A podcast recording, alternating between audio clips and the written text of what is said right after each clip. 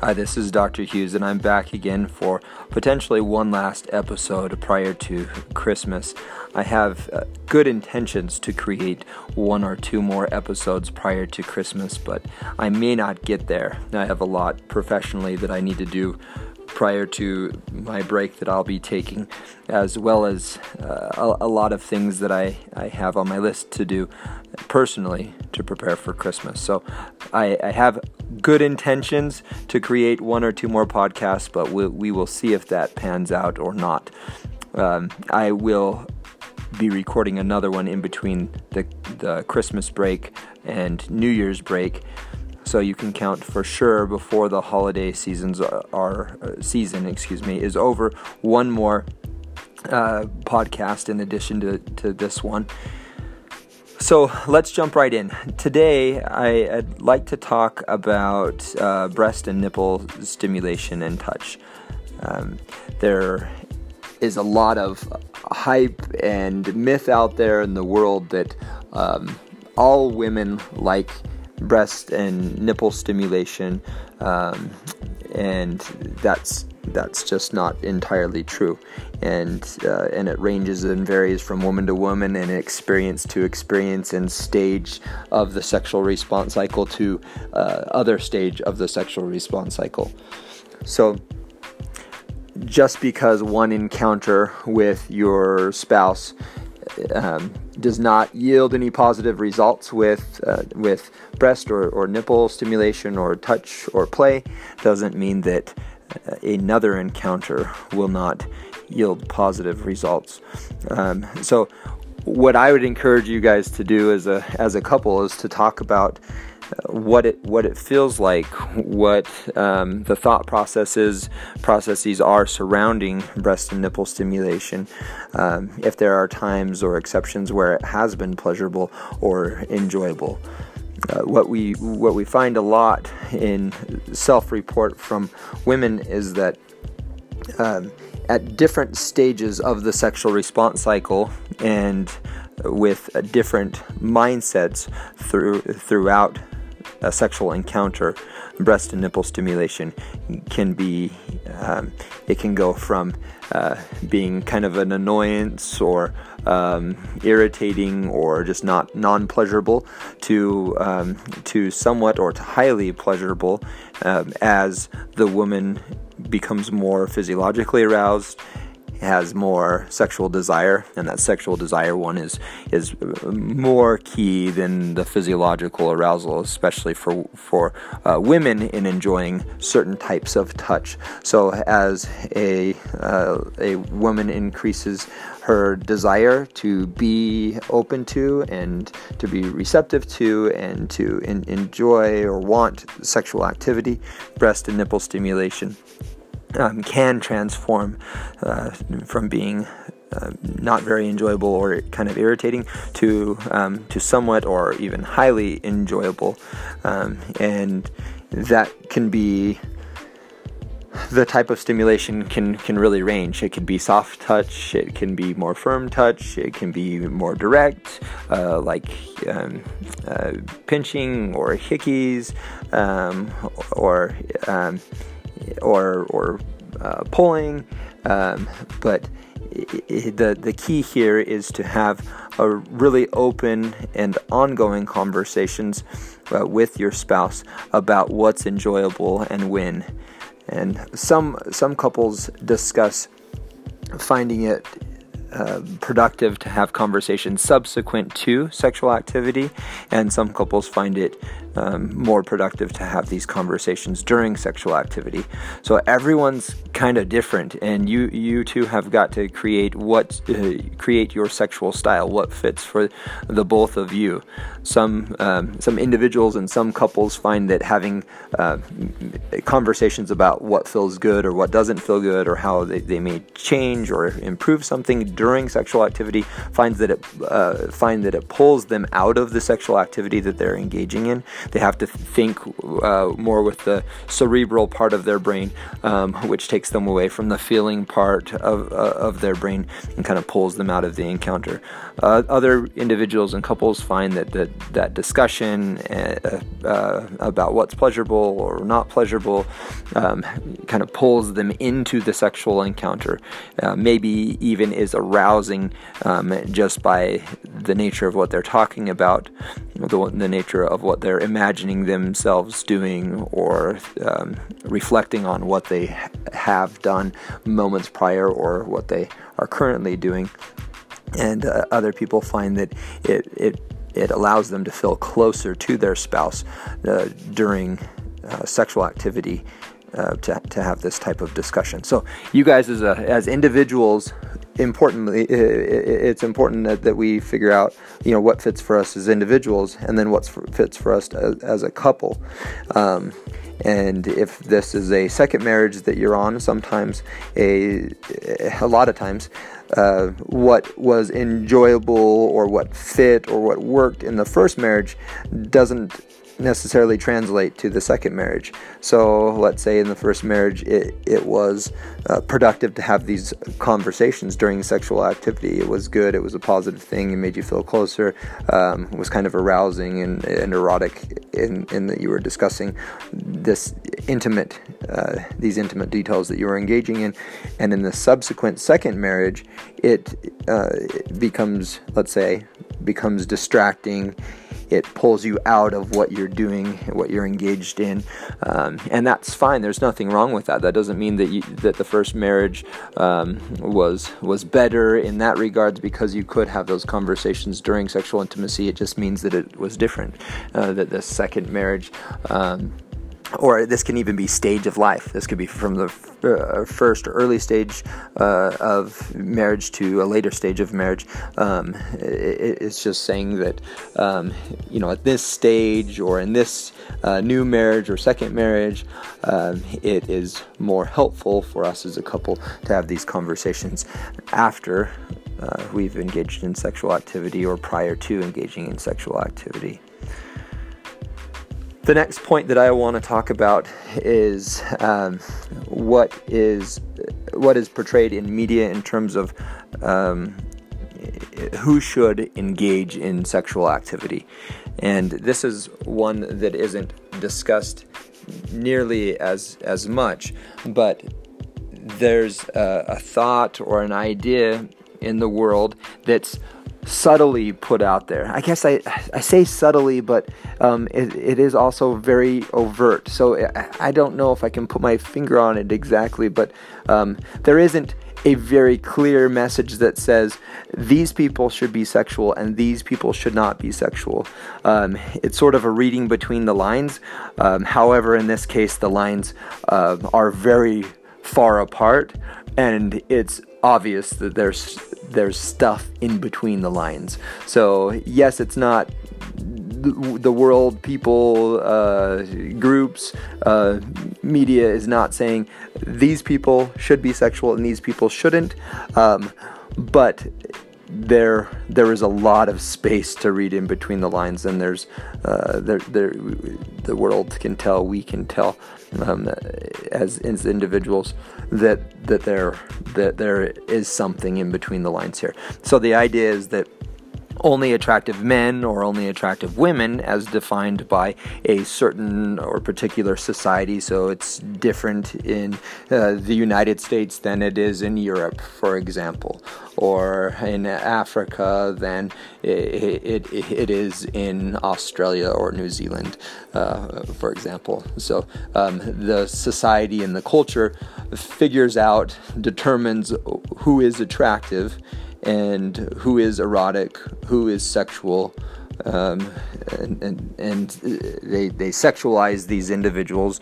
Um, so in uh, the United States, for a man, uh, it, it's a little different than it is for a woman. Um, you know, a, a, man still considered very attractive if they have gray hair or if they have white hair or if they have peppered hair. Um, there's the whole dad bod, you know, sexy dad bod idea and concept um, where you don't see similar trends for women in the United States. Women with peppered hair or gray hair or white hair um, aren't uh, through media and um, uh, the society generally seen as uh, being as attractive as women that that are uh, blondes or brunettes or, or don't have gray hair um, or don't have a mom bod. You know, the, the, there's not a thing like that a mom bod is attractive in our society in, in the United States, but there is a, a it is a thing, there is an idea, a concept that the dad bod's attractive, that the aging male is attractive. He's more distinguished looking and uh, desirable because of that. But that's just socially created. Um, and if you look even in one particular uh, society, um, you know, it, within the United States or within Europe, and you go across time, you'll see those trends changing. Um, and so, it, it, in in the the time of you know kings and queens and uh, you know that that that time frame, uh, you know where there's uh, you know, where, where, there wasn't wasn't as much for those that were not of royalty.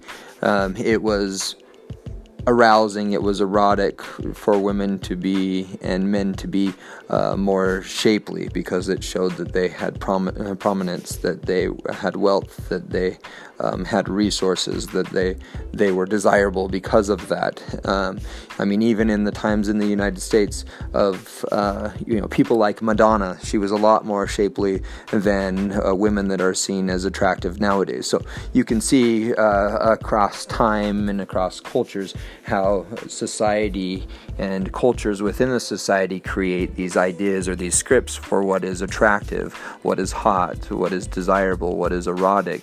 Um, and uh, what it does um, is it creates these very limited scripts um, that are that marginalize other groups. It marginalizes most other people. Actually, there are very few people that that uh, that do fit into these scripts. So um, we have limited scripts uh, that are um, uh, that the shapely woman, the thin man, um, uh, the small-breasted woman, the man with the below-average size or just average size penis, the elderly, the uh, mentally ill, the uh, physically um, uh, or chronically ill individual. Uh, the person that's overweight or maybe that's seen as unattractive by society or culture standards. Um, there's this idea that they they are not sexual. They um, they uh, or should not be sexual. Um, the elderly, for instance, uh, there's an idea that um, you know they we don't have this hold this idea, this concept in our minds that they are just as sexual uh, as uh, the young, the um, you know quote unquote attractive, the the the hot woman or hot man, um, you know, in their youth. That, that, that the elderly are not um, as sexual as, as them, or that the um, that the mentally ill are not sexual, that the overweight are not as sexual, um, and this is just simply not not so. It marginalizes these these groups, and uh, when we buy into these ideas, we surrender our sexuality. We give up our sexuality to the these socially derived concepts and con- constructs constructs of uh, sexuality, and um, and so I, I urge all of you to um, try to regain that, try to take that back, um, and to discontinue surrendering your, your sexuality to uh, media, to society, to culture.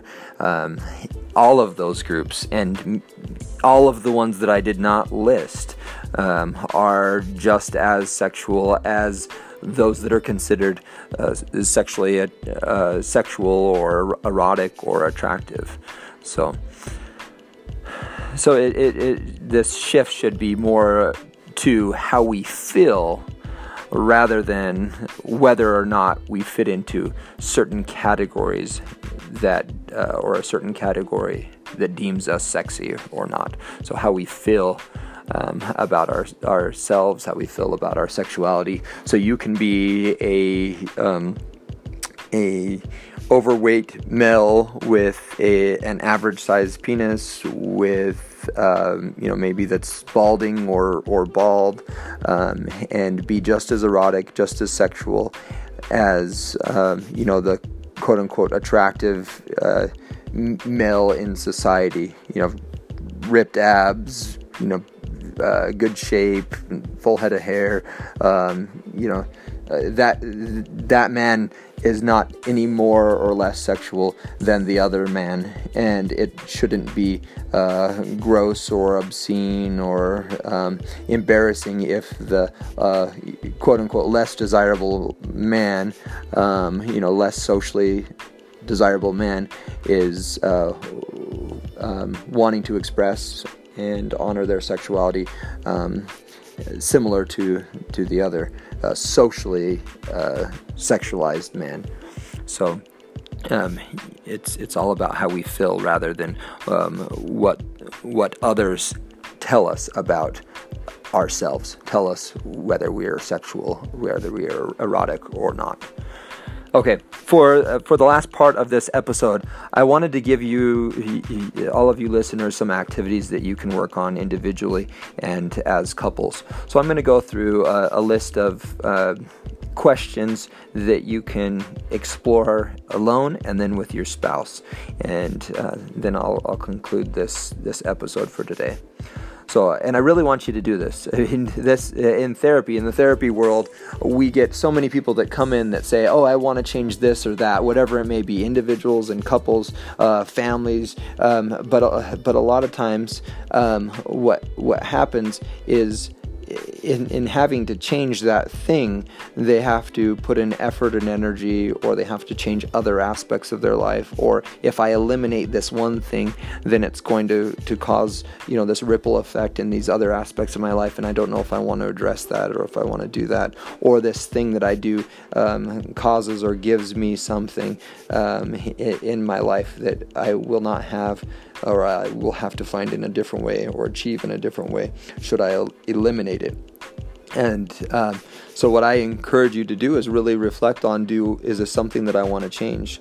Do I want to increase my sexual desire? Do I want to increase my uh, attunement with my sexual self? Do I want to have a relationship with my sexual body? Do I want my sexuality, my sexuality to be an important part of my relationship? Uh, do I want to become uh, a sexually a more sexually healthy person? You know, all of those types of questions that have probably brought you to listening to uh, this podcast. I want you to really reflect on that and figure out if that is truly what you want, and if it is, what would need to change in order to achieve that, or what might change as a result of addressing this and then I, will read through these questions and um, you can hopefully invest more into changing your sexuality because uh, like I said uh, on in these early podcasts that I recorded, my model is, uh, you know, SAAM, sexual attentiveness and accountability model. It, it's it, what's key is us individually being um, attentive to all of the things that we need to change and to, to doing work on our own and to being accountable to ourselves for improving our sexuality, improving our situation as individuals and as couples. So if you're willing to go on that journey and, and uh, to to uh, be accountable to self and to be attentive to all of these things and to address all of these things, then I'll give you this list of things to questions to ask yourself and ask your uh, yourself uh, and spouse together. And um, if you really are going to be accountable, then you'll you'll follow through with this. Okay, so on to the question questions. What brings me the most sexual pleasure? What do I do when there is a sexual issue or dysfunction for me or my spouse? What should I do when there is a sexual issue or dysfunction for me or my spouse? So, what do I do? What should I do? What brings me sexual desire? And list multiple categories touch, connection, fantasy, etc. How can I embrace my own level of sexuality in marriage while promoting the relationship? How has media impacted my view of gender, sexuality, and sexual capa- capability? How has it impacted my view of my spouse's gender, sexuality, and sexual capability? How do I feel when only one or neither of us has an orgasm during sex or when sex doesn't include intercourse? How do I feel about breast and nipple stimulation? How often have I viewed pornography or masturbated in my life and in the last three months? If addicted, how is this impacting my sex life and sexual safety? Now, this uh, these next two questions are for men, and then I have two subsequent questions for women. Why and how often do I rush to sex before my partner is appropriately aroused? Why and how often do I rush to sex before my partner is appropriately aroused? When have I not been appropriately aroused for sex? And what has been my comfort level in talking to my spouse or letting her know? These last two are for women. How sexually capable do I feel in relation to my spouse and in relation to other women? Why and how often has sex been painful or uncomfortable? All right, that's it for today. This is just an, uh, a therapist sitting in an armchair talking about sex.